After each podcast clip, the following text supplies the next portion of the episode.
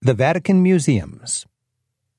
The glories of the ancient world displayed in a lavish papal palace, decorated by the likes of Michelangelo and Raphael. That's the winning formula for that treasure chest of sights called the Vatican Museums. Hi, I'm Rick Steves. Thanks for joining me on a walk through one of the greatest collections of art anywhere. We'll start with the ancient world, with rare statues of ancient Greece and Rome. There's the dreamy Apollo Belvedere and the over the top Laocoon, a man wrestling with reptiles. Next, we'll see how, after the fall of Rome, the Catholic Church carried the torch of civilization for a thousand years, collecting and preserving the ancient statues. We'll walk the hallways of the Pope's luxury palaces fit for a Caesar, seeing glorious tapestries, painted ceilings, and priceless artifacts. And we'll see how, in the Renaissance, the ancient world was reborn. The highlight here large scale frescoes by Raphael, who many consider to be the greatest Renaissance painter. The culmination of any visit to the Vatican museums is Michelangelo's Sistine Chapel. This tour leads you right up to the Sistine, but the Sistine Chapel itself is covered in a separate audio tour. So make sure you download my Sistine Chapel audio tour before your visit. This huge, confusing, and crowded mega museum can be a challenge to navigate, so consult a good guidebook for tips on when and how to visit. Then, with this audio tour as your guide, you should swing through with ease, enjoying the highlights and getting to the Sistine just before you collapse. Now, let's get going as we see priceless artifacts of both the classical and Christian worlds, the 2,000 year scrapbook of humankind, the Vatican Museums. To help us along the way, I've invited a good friend and virtual travel buddy. Welcome, Lisa. Buongiorno, Rick. Lisa will give us helpful directions and sightseeing tips throughout the tour. And my first tip is to be sure you get our tour updates. Just press the icon at the lower right of your device. You'll find any updates and helpful instructions unique to this tour. Things like closures, opening hours, and reservation requirements. There's also tips on how to use this audio tour and even the full printed script. Yes, so pause for just a moment right now to review our updates and special tips. It's okay, we'll wait. And then Let, the, tour begin.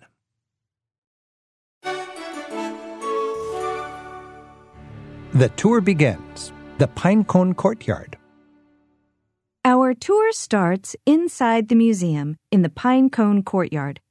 It's a huge open air piazza dominated by two big statues a shiny bronze sphere and a giant green pine cone. To reach this courtyard, you enter the museum and ascend several staircases and escalators. When you reach the top, turn left. As you head to the left, you emerge into the open air in the Pine Cone Courtyard, or Cortile della Pina. Locate the big bronze ball in the center and the 12 foot tall pine cone. Stand near the pine cone and take it all in. This vast space is the perfect place to start with this vast collection. Rick? Thanks, Lisa. The Pinecone Courtyard sums up the Vatican's entire collection. Pinecone, ancient. Bronze sphere, modern. And the courtyard around it, Renaissance, designed by Bramante. The pine cone is 2,000 years old. It originally stood near the Pantheon to honor Isis, the Egyptian goddess of fertility. For the ancients, the perfect symbol of fertility was the pine cone, bursting with seeds. In Christian times, this big bronze statue was moved to the entrance of the old St. Peter's Church. During the Renaissance, when popes reigned supreme, it was brought here to decorate this courtyard in what was, back then, the Pope's breezy summer palace on a hill. The bronze ball in the center of the courtyard by the Italian sculptor Pomodoro arrived here in 1990. It symbolizes, well, there's a lot of interpretations. It may represent the cosmos, or the earth surrounded by the heavens. Or the eternity it takes to see this huge museum. Whatever, it's big, it's shiny, and its presence here completes the march through history ancient, Christian, Renaissance, modern. All right, let's get cracking. Let's, there's a lot to see here. Our next stop is the octagonal courtyard. To get there, face the pine cone and turn right. Cross the courtyard and follow the crowds through the door about 50 yards to the right of the pine cone.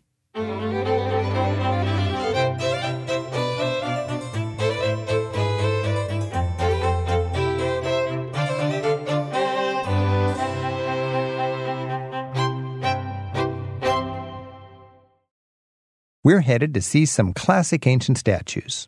After that, we'll browse 2,000 years of historical knickknacks and end up at the Sistine Chapel. We'll move quickly so we don't burn out before the all important Sistine Chapel. As we go, we'll see how each civilization borrows from and builds on the previous one, all part of the story of humankind. When you reach the doorway, enter the building and turn left. But first, pause for a second and glance down the hallway to the right. It's full of statue busts. You can look, but don't go there. But I want to. No, don't even think about going there. Remember, we've got to keep moving. You know, Lisa, you're probably right. You could spend all day in this wonderful museum, but let's stick to the tour as designed to save enough time and energy for the highlights and for the Sistine Chapel. So turn left and climb the stairs. Man, Lisa, there are more heads down there than a Grateful Dead concert. At the top of the stairs, Or a cabbage patch. at the top of the stairs, turn left. But first, glance to the right, where there's a window with a great view of Rome. You're actually in a palace called the Belvedere, named for this wonderful view. Yes, it is a great view, but our tour is turning left. As you turn left, you enter another open air courtyard. This is the octagonal courtyard. Quite a setting. You really get a sense of the museum as a Renaissance palace. Classical architecture, a fountain in the middle, and lined with ancient statues. Start with the statue immediately to the left. The statue to the left, inside the arcade. It's of a handsome nude man with one arm outstretched. Appropriately enough in this palace called the Belvedere, this is the Apollo Belvedere.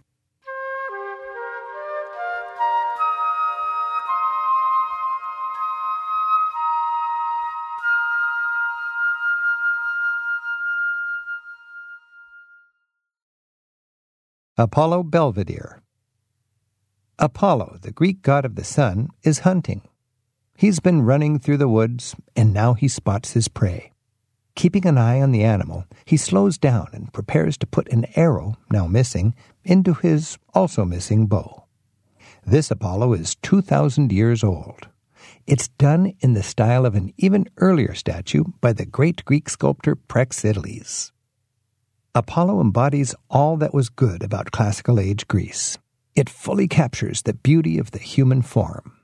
You see, the optimistic Greeks conceived of their gods as perfect humans and usually showed them buck naked. The anatomy is perfect. His pose is natural. Instead of standing at attention, face forward with his arms at his sides like earlier primitive statues, Apollo is on the move, coming gently to rest with his weight on one leg. The Greeks loved balance. A well rounded man was both a thinker and an athlete, a poet and a warrior. Apollo Belvedere is also a balance of opposites. He's moving, but not out of control. He eyes his target, but has yet to attack. The smoothness of his muscles is balanced by the rough folds of his cloak. And he's realistic, like a living, breathing human being, but also idealized with godlike features. As you gaze at Apollo and the other ancient statues in this pleasant courtyard, think about those classical Greeks. 500 years before Christ, the city of Athens had a population of only about 50,000. Yet they practically invented what became Western culture democracy, theater, economics, literature, art, they all flourished during the Greek Golden Age. It set the tone for the rest of the West. When Greece was eventually conquered by Rome, Greek culture was appropriated by the Romans. In fact, this Apollo is a Roman copy of a Greek original. Greek culture surfaced again a thousand years later during the Renaissance when this statue of Apollo was unearthed. It was considered the most perfect work of art in the world. The handsome face, eternal youth, and his body that seems to float just above the pedestal. It made Apollo Belvedere seem superhuman, divine, and godlike, even for devout Christians. It inspired Renaissance artists. In fact, when Michelangelo was painting the face of Jesus for his Last Judgment in the Sistine Chapel, his model was none other than the noble features of the Apollo Belvedere. Let's move on. Take a few steps to the right. In the niche just to the right, a bearded old Roman river god lounges in the shade. This ancient statue also inspired Michelangelo in the Sistine Chapel. He used the river god pose for the figure of Adam, reclining and reaching out to accept the spark of life from the finger of God. No wonder they call the Renaissance the renascence, the rebirth of the ancient world. Exactly.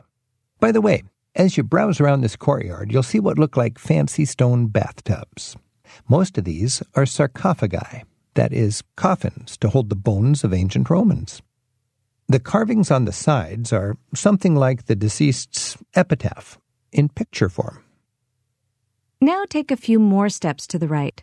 You'll find a statue of a man and his two sons wrestling with snakes.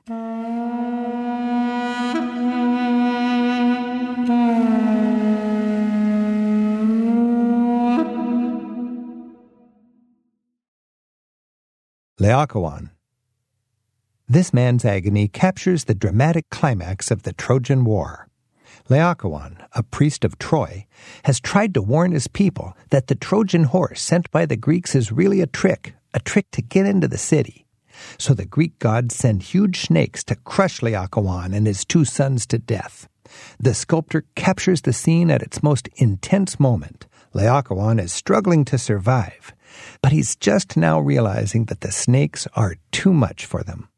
Look at his face. His agonized expression says it all.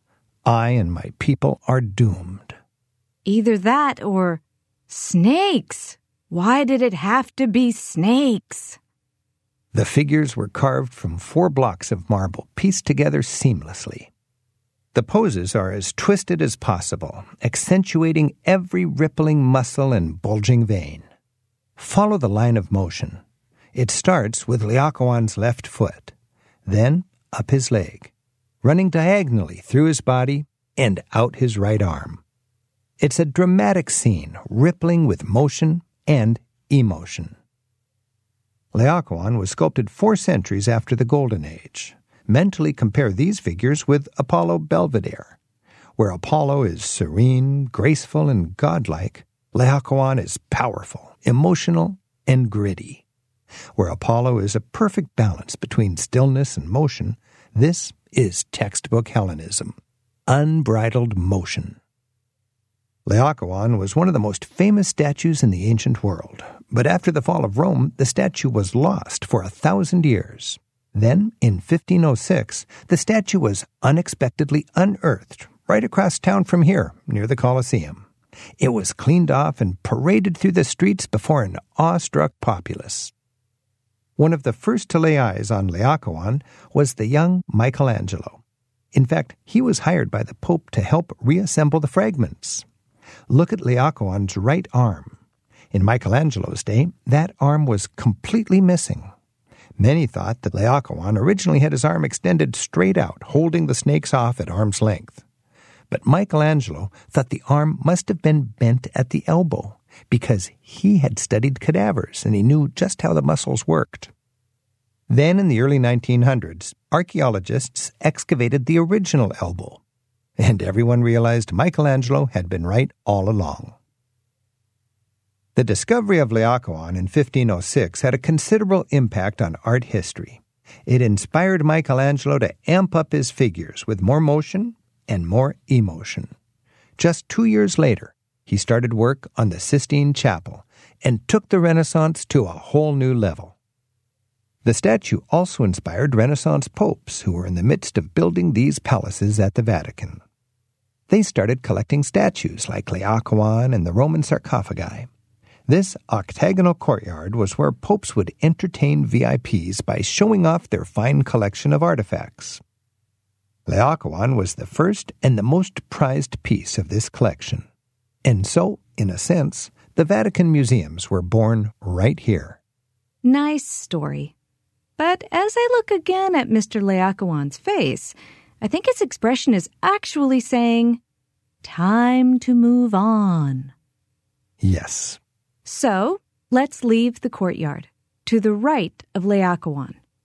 You'll pass through the Hall of Animals, as you enter, glance both left and right to enjoy this Hellenistic zoo of beasts, real and surreal. Continue straight ahead. In the next large hall, you'll see a headless and limbless body, the Belvedere torso.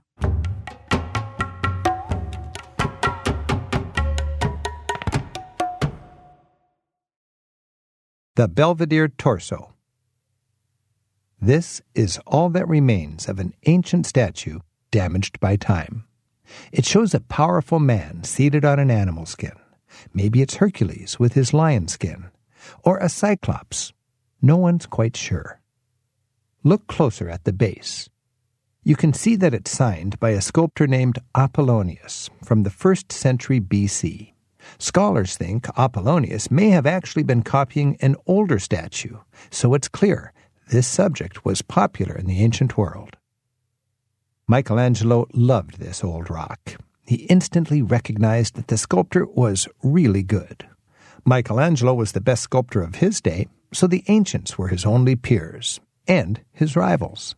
He'd caress this statue lovingly and tell people, I am the pupil of the torso. To him, it contained all the elements of classical beauty. But he's not beautiful. Not like Apollo Belvedere. He's dreamy. True, but Michelangelo was an ugly man himself. He was looking for a new kind of beauty, not the beauty of idealized gods, but the inner beauty of every person. This torso, with its knotted lumps of muscle, has brute power and a distinct personality and his slightly turned pose captivated Michelangelo. In fact, he used it for the torso of Jesus in the Last Judgment. So, in the Sistine Chapel, Jesus has the body of the torso and the face of Apollo. Right. And his Adam is a reclining river god. Yes, Michelangelo was in awe of these ancient sculptors. Now, all I know about sculpting is making a snowman. But when you stand face to face with a hunk of rock like this, it makes you appreciate the sheer physical labor it takes to chip a figure out of solid marble. It takes great strength, but also a great touch. Let's continue on into the next domed room.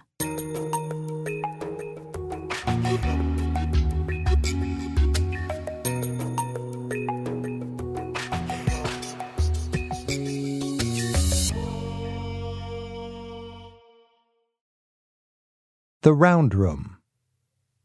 The room is modeled on the Pantheon with its coffered dome. Around the room are artifacts from ancient Rome. As you slowly circle the room, you get a sense of the Roman flair for over the top grandeur. Romans took Greek ideas and made them bigger. Case in point, the big bronze statue of Hercules, a Greek hero blown up to Roman proportions. This once stood at the ancient theater of Pompeii, by the modern day Campo di Fiori. The mosaic floor you're walking over is 1700 years old. Its battle scenes once decorated the bottom of a pool in a public bath. But nothing says Roman grandeur like the enormous purple basin that dominates the room. It's over 15 feet across and was carved from a single block of stone. This Roman basin decorated Emperor Nero's golden house. It's unclear whether it was mere decoration or used as a cistern or. Or Nero's hot tub? Why not? An orgy that seats 50. Bring your friends. The thing is so big that when it was moved to the Vatican in the 18th century, this room had to be built around it. The purple stone is called porphyry, and it's extremely valuable. This particular variety is called imperial porphyry because of its deep purple color. In ancient times, purple was the color of royalty. Upper class Romans wore purple robes made from an incredibly expensive dye. For important monuments, their first choice was purple stone. While red tinted porphyry can be found all over, purple imperial porphyry comes only from a single source, a mountain in Egypt. Roman emperors claimed it for themselves, quarried it, and laboriously shipped the precious stone across the Mediterranean. In fact, any purple porphyry you see anywhere in Europe came from that single mountain in Egypt. Now that source in Egypt has been quarried out, making this precious purple porphyry even more rare. Enter the next room and pause at two more examples of this precious purple porphyry.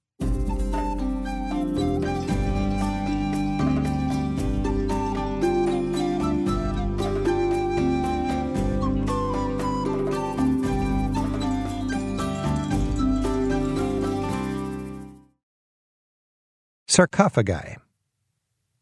Imperial porphyry was used for the coffins of the imperial family. These two large sarcophagi were made, though not used, in the fourth century for two very important people the mother and the daughter of the great Roman Emperor Constantine.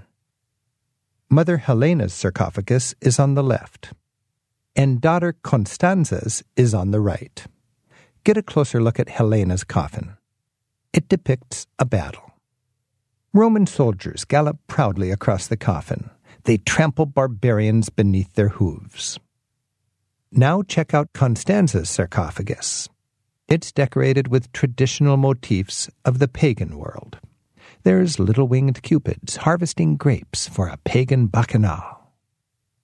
But there's also symbolism of a brand new sort Christian. I can see a Lamb of God and peacocks, symbols of eternal life. These sarcophagi stand on the cusp between pagan Rome and Christian Rome. Helena and Constanza were two of the first openly Christian nobles in Rome. In the year 312, they were outlaws. Then, in the next year, Emperor Constantine made Christianity legal, and they eventually became saints. Study the fine detail work on these sarcophagi, the intricate garlands, the twisting vines, Porphyry is extremely hard, so carving it was a challenge. It required special tools. These tools required a special tempering process to make the metal strong enough. This high tech knowledge was lost as Rome declined, and porphyry was not chiseled again for a thousand years. Before you move on, take note of a detour you might consider making. Look ahead and to the left you'll see the doorway leading to the Egyptian collection, or Museo Gregoriano Egizio. You probably can't enter directly from here, but you can enter just ahead. So let's move on. From the sarcophagi, continue straight ahead. You'll go up some stairs to the next level. There, you'll be at the entrance to a long hallway that's lined with statues. This hallway is called the Gallery of the Candelabra. Stop here and take a moment before you enter the gallery. Remember, the Egyptian collection is directly behind you, just down a short staircase. And the Etruscan collection is also behind you. It's just a little side trip up a few steps from this level. It's labeled Museo Gregoriano Etrusco. Though our tour won't visit either collection, you could pause your audio guide now see what you want, and return to this spot to continue with our tour. Now, get ready to head down the Gallery of the Candelabra. From here, we'll be walking straight down that hallway, about a quarter of a mile, through a series of rooms featuring statues, tapestries, and maps. Fortunately, it's all downhill. This heavyweight museum is shaped like a barbell, two former palaces connected by a long hall. We're standing in the Belvedere Palace, once the Pope's summer palace getaway. The main palace is far away, near St. Peter's Church. In the 16th century, they built this hallway to connect the two. Now enter the gallery and keep strolling as Rick and I guide you along as you go.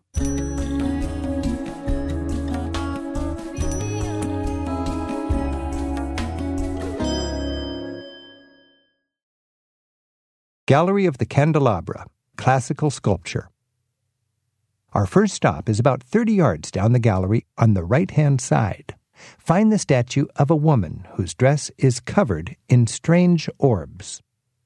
This was the ancient Roman goddess Artemis. Farmers prayed to her as the goddess of fertility. That's why she's covered with all these stylized breasts, to show her as a giver of life and nourishment. Boobs or bull's balls? What? Well, I've heard that some historians say that these orbs don't represent breasts, but testicles of bulls. In the cult of Artemis, bulls were sacrificed and castrated with the testicles draped over the statues as symbols of fertility. Hmm, Lisa, you've become quite an expert on this ancient art. Well, just about boobs and bull's balls. Well, then I guess we can just take our pick. There's another symbol of plenty directly across from Artemis. On the opposite wall is a statue of Diana. Here, the virgin goddess is off hunting. While Roman farmers prayed to Artemis, hunters would pray and give offerings to Diana to help them find food. Now, let's continue shuffling along down the gallery. As you pass by this great collection of statues, bear in mind that back in ancient times, many of them would have been painted. They might have had black hair, rosy cheeks, flesh colored flesh, and some even had inlaid glass eyes to make them come to life. But time and weather have eroded away those once vibrant colors. And many of the statues have fig leaves. Yes, fig leaves were added later, mostly from the years 1550 to 1800, when the church decided that certain parts of the human anatomy were obscene. Perhaps they associated nudity with the outbreak of Renaissance humanism that threatened their power in Europe. Whatever the case, they covered these classical crotches with plaster fig leaves, like Adam and Eve used when the concept of privates was invented. Maybe we should lobby the Vatican to remove them. Yeah, we could start an organized campaign. Organized? Oh. Yes, rise up. No. Solidarity. Come on. No more fig leaves. No more fig leaves. Rick, this is the Vatican. oh, you're right. Let's continue. Soon you reach the next section of the long hallway, the part lined with tapestries.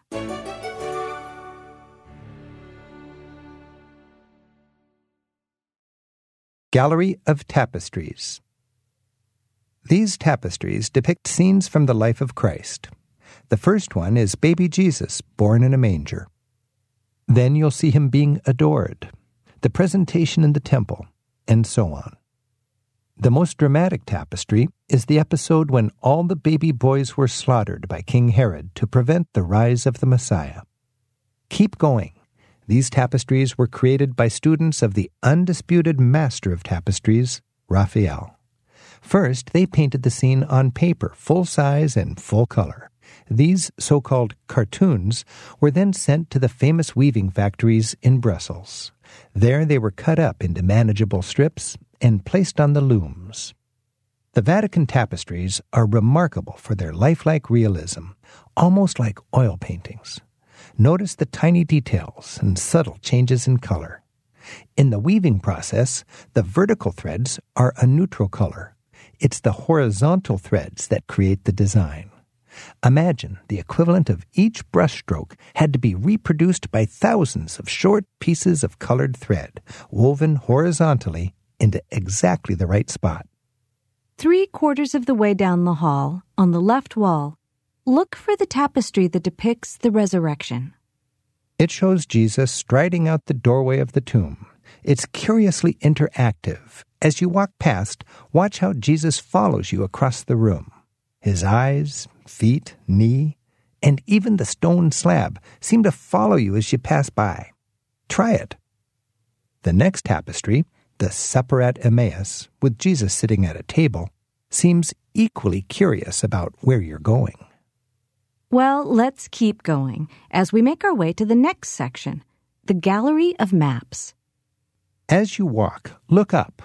The ceiling is covered with beautiful sculpted reliefs, cameo like scenes carved into the frames and medallions of the stucco. Incredible workmanship.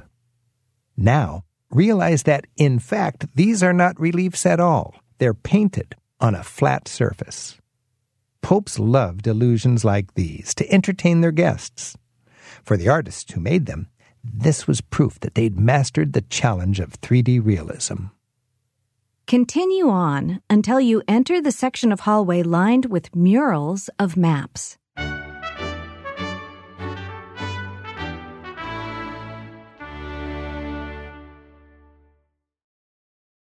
The Map Gallery. Stroll this colorful gallery from end to end. This particular hall is a good chance to fully appreciate the splendor of this papal palace. The 40 maps on the walls show the regions of Italy as they were in the 1500s. Popes could take visitors on a virtual tour of Italy from south to north. From the toe, here at the entrance end, all the way to the Alps, way down at the far end. East Italy is on the right wall, west is on the left. These maps actually functioned as the Vatican's official maps from 1582 when they were painted until the 19th century.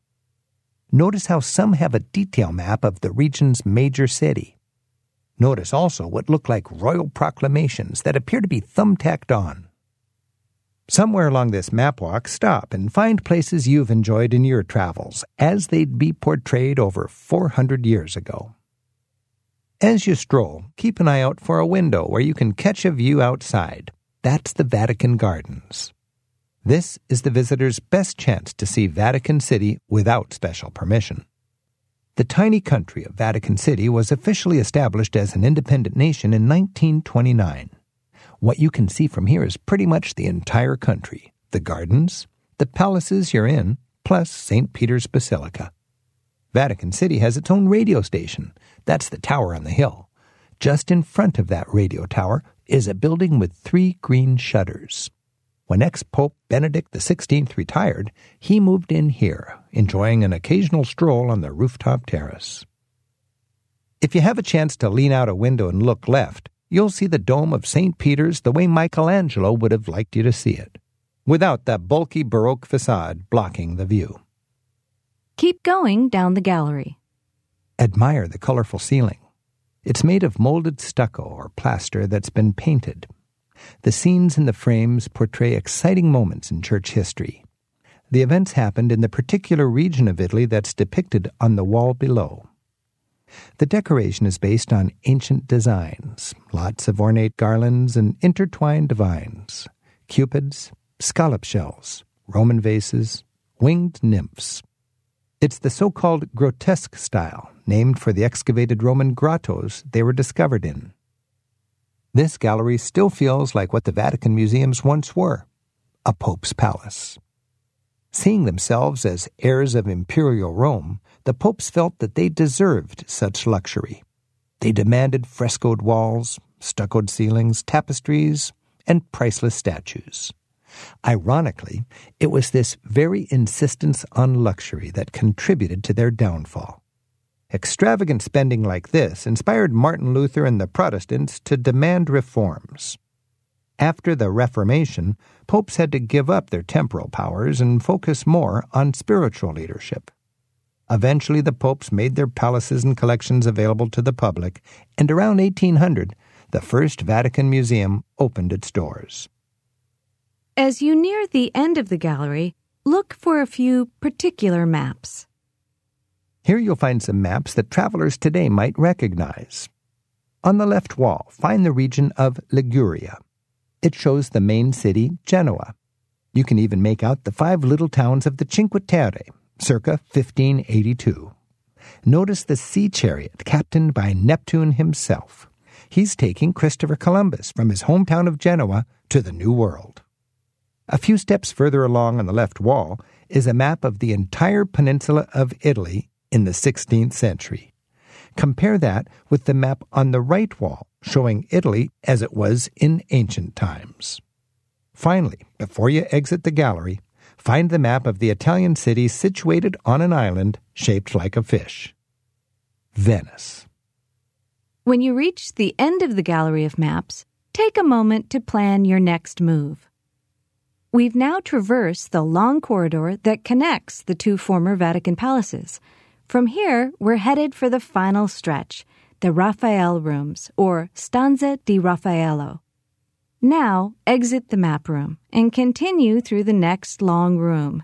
As you approach the end of the room, you'll turn left. Remember, turn left. The museum may offer you an alternate route. Both routes lead to the Sistine Chapel or Cappella Sistina, but our tour turns left in order to include the Raphael rooms. As you turn left, you immediately enter a room with an enormous painting on the left wall.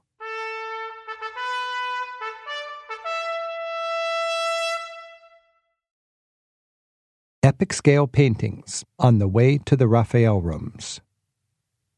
This first huge painting is not by Raphael. He's coming up, but it is impressive. It shows the chaotic scene when Vienna was saved from the Muslim Turks. It's 1683, and the Ottoman armies have surrounded Vienna. You can see their tents on the left. On the right, in the distance, are the church spires of Christian Vienna.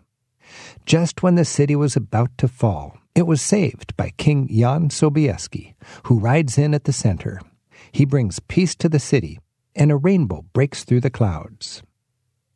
Keep shuffling with the masses into the next room, which also has huge paintings on the walls. The second room commemorates the doctrine of the Immaculate Conception. This is the idea that Mary herself was conceived free from original sin. The room's decor hammers home the point. The elaborate bookcase in the center displays copies of the papal pronouncement that established the dogma. The room's frescoes show scenes of Mary and the history of the idea through ancient and medieval times. Find the largest of the wall's frescoes. This depicts the moment when the doctrine became official in 1854. Church leaders and secular VIPs gather below, while a heavenly host watches from above. In the center, the Pope rises to proclaim the new doctrine. Notice how his inspiration comes straight from heaven. From the upper left corner of the painting, a thin ray of light beams directly down onto the Pope. Next, you'll pass along an outside walkway that overlooks a courtyard. This ramp leads to the Raphael rooms. You're walking above a parking lot for some of the 4,000 people who commute to work here every day.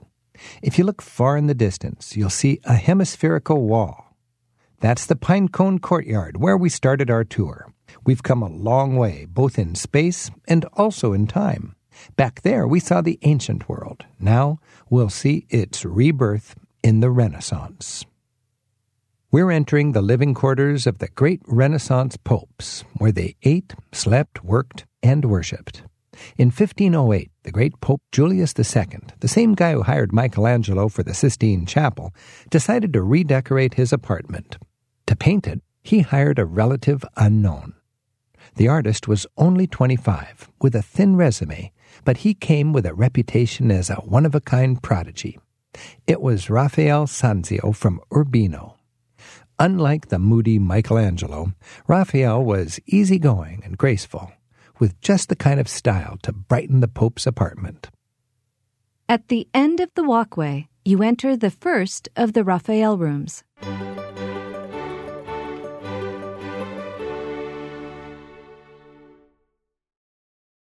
The Constantine Room.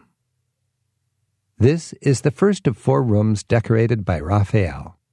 Full disclosure in this first room, the frescoes were only designed by Raphael and actually painted by his students. Raphael wanted his frescoes to reflect the spirit of the Renaissance, how the classical world and Christian world complemented each other perfectly. Fittingly, this first room shows the pivotal moment when the baton was passed from pagan Rome to a rising new cult from the East, Christianity. The story unfolds in four scenes from the life of the first Christian emperor, Constantine. Start with the left wall. It's October 27 in the year 312, on the eve of a big battle. Find General Constantine. He's the guy in gold with the crown. He's preparing his troops for a coup d'etat against the pagan emperor. Suddenly, he looks up and sees something strange. It's a cross, the symbol of Christianity, appearing in the sky. The vision came with a banner proclaiming, With this sign, you shall conquer. Now turn your attention to the next wall, with the biggest painting. It's the next day, and Constantine's troops rage into battle. They carry their Roman eagle banners, but now they're topped with the Christian cross.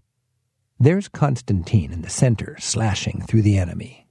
Notice the confident smile on his face. He's sure of victory because overhead, God's warrior angels have his back.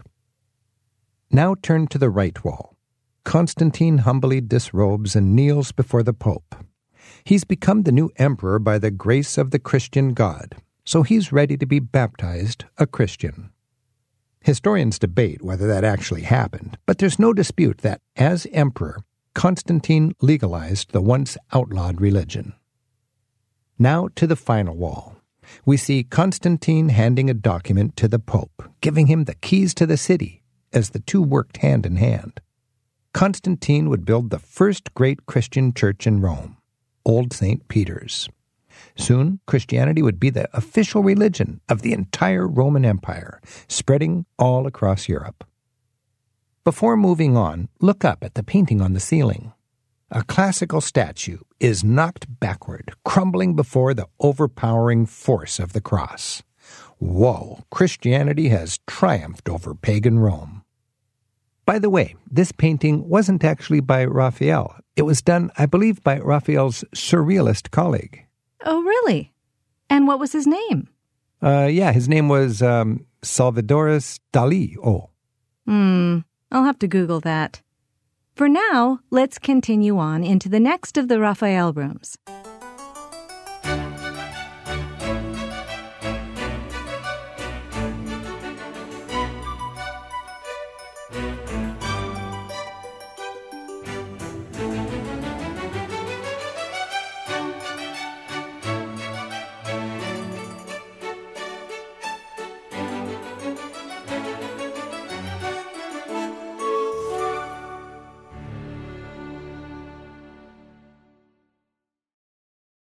The room of Heliodorus.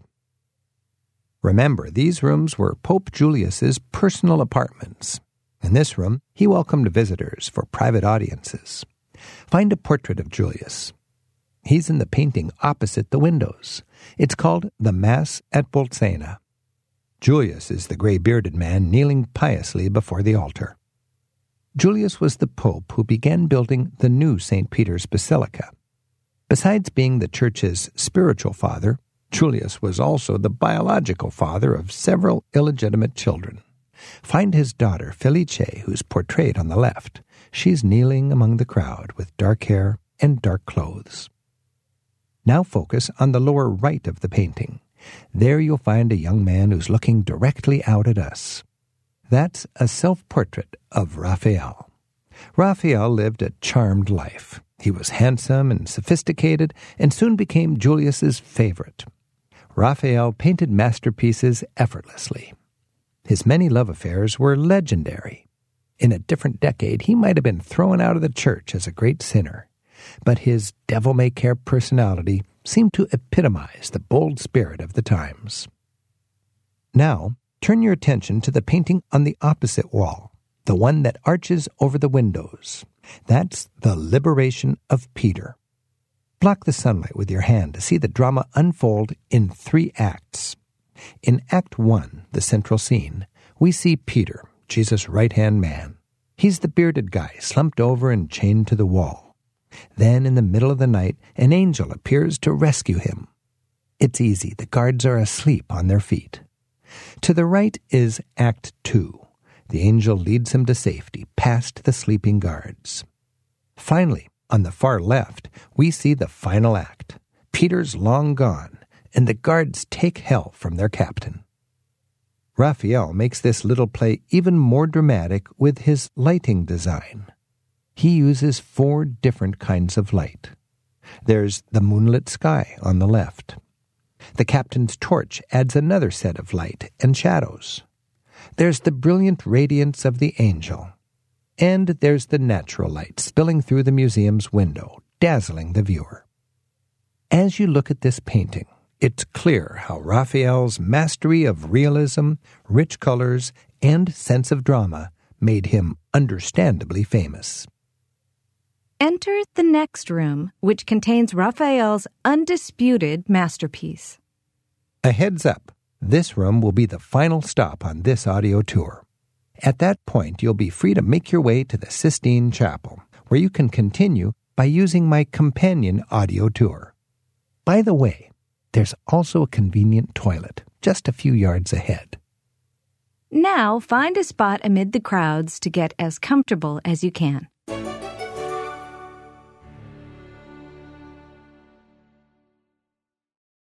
The room of the Segnatura with the School of Athens. This room was the Pope's private study and library, so Raphael depicted scenes featuring knowledge and high minded debate.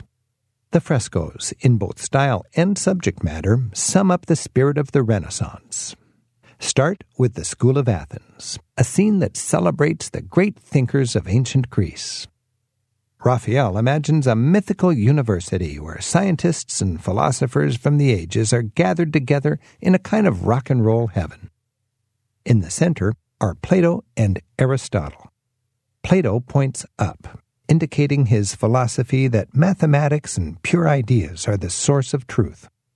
Aristotle gestures down, showing his preference for hands on study of the material world now find their master, Socrates.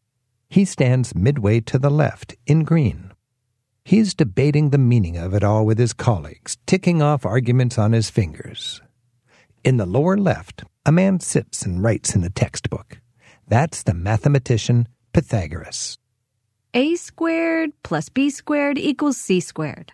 Exactly. A geometric formula that seemed heaven sent to Renaissance minds. Now look to the right.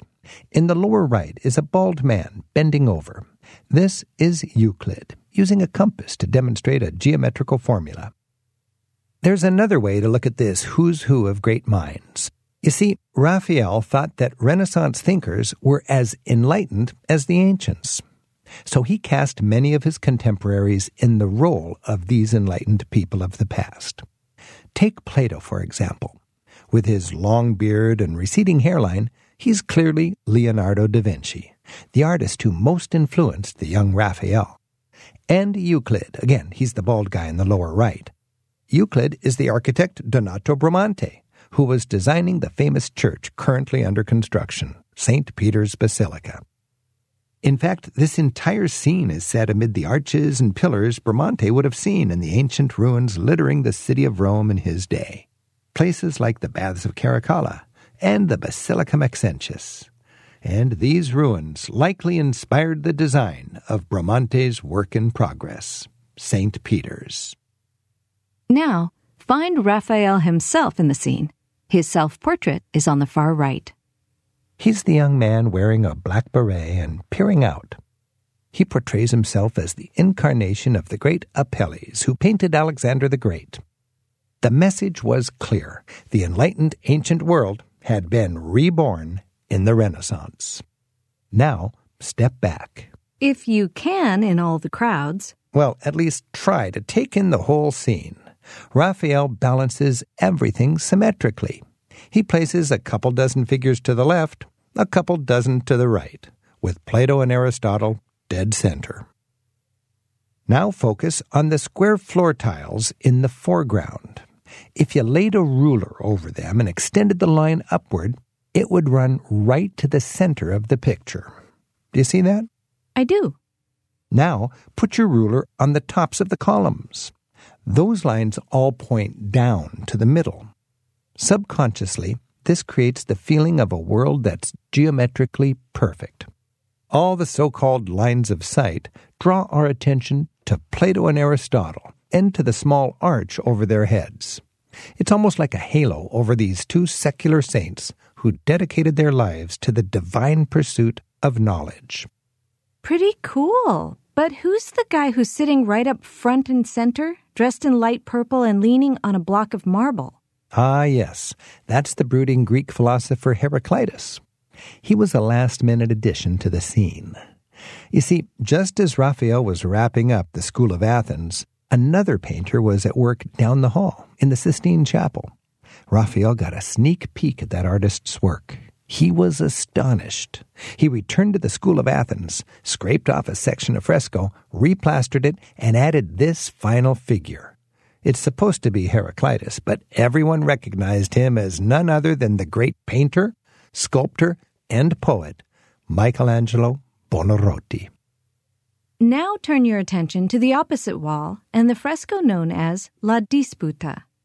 As if to underline the idea that ancient philosophy and Christian thinking could coexist, Raphael painted La Disputa directly facing the School of Athens. Christ and the saints float atop the clouds in heaven, overseeing a pantheon of great thinkers on earth. In the lower left, a guy in blue and gold looks out as if to say, Hey, the pagans had their school of Athens, but we Christians have this, the school of heaven. The crowd in the scene is discussing the nature of the Eucharist, the communion wafer. There it is, standing on the altar in the very center of the painting. In Christian thought, the communion wafer miraculously becomes the body of Christ, bringing a little bit of heaven into the material world. So Raphael's painting also connects heaven and earth. Follow the descending circles. First, there's Jesus in a circular halo. Below him is a circle surrounding the dove of the Holy Spirit. This beams down toward the circular communion wafer on the altar. Balance and symmetry reign. Saints to the left, saints to the right. Three angels in the upper left, another trio in the upper right. Even the books littering the floor seem artfully arranged. Most of all, everything in the painting radiates outward from this powerful communion wafer, uniting spirit and flesh, heaven and earth. In these rooms, Raphael summed up the spirit of the Renaissance. He captures all that was good in the classical world and fuses it with Christian thought. The perfect symmetry echoes the geometrical order found in the world created by a perfect God. The paintings exude a spirit of learning, discovery, and the optimistic notion that man is a rational creature.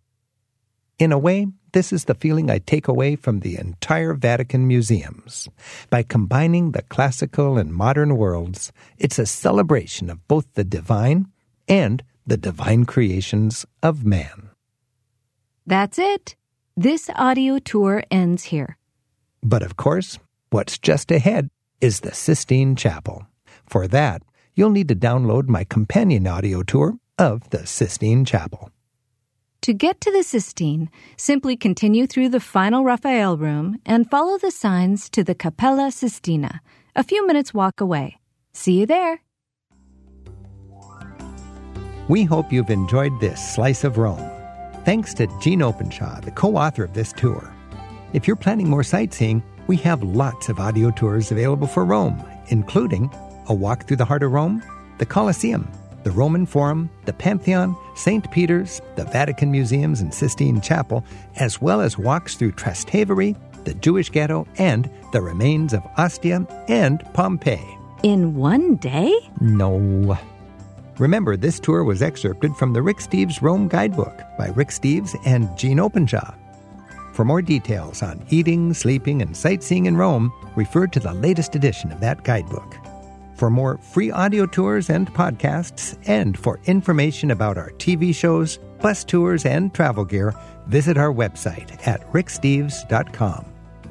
This tour was produced by Cedar House Audio Productions. Grazie. Ciao. And Buon viaggio.